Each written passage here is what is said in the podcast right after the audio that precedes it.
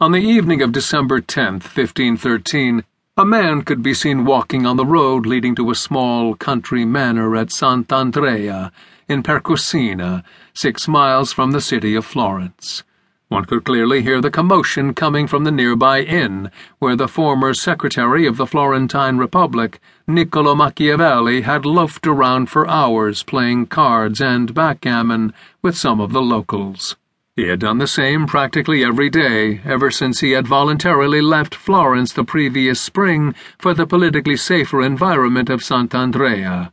Gambling with the country folk could be enjoyable, allowing him to keep his mind from his present woes, even when, as often happened, the playing sessions ended in insult matches over as little as a penny and it was said that the inhabitants of San Casciano, three miles away, could hear the shouting.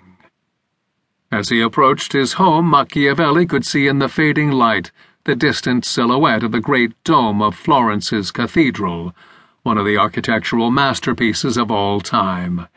Little more than a year before, he had been a powerful player in Florence's politics, the man who handled some of the Republic's most important affairs with adroitness and skill. The return to power of the Medici family had brought his career to a crashing halt, and the goddess Fortune had turned her back on him. Ousted from his job and under suspicion by the new regime for his association with the old one, the once influential Niccolo had been implicated in an anti Medici plot, arrested, and tortured. The painful effects of the strappado still lingered in his mind, and he dared not return to Florence before things quieted down a bit. Once back in the city, he inevitably would come into contact with his former colleagues in the Republican government, a potentially dangerous situation since the Medici regime was always ready to link such social gatherings with plots against the ruling family.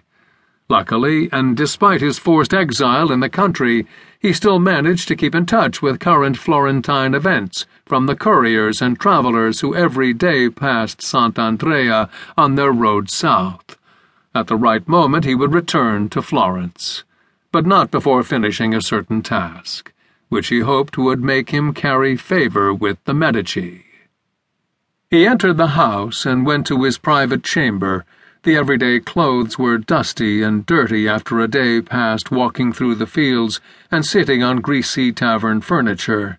Not the right garments for meeting certain people, those who every evening waited to receive him in a manner that befitted his status and intellect.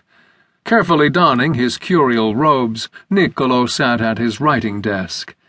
He did not feel alone, for in that same room he perceived the presence of the great men of antiquity. He often imagined having conversations with them, listening carefully to their courteous replies to his many questions.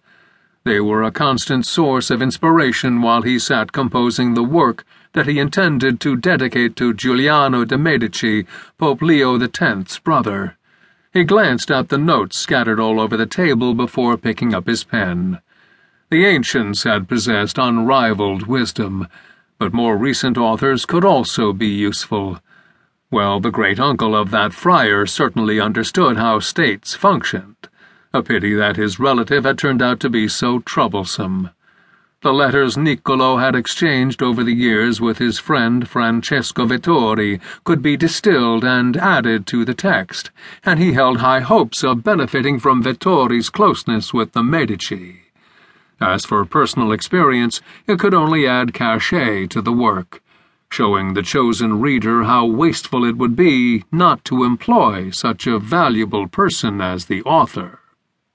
He dipped his pen into the inkwell and started to fill in the blank sheets of paper.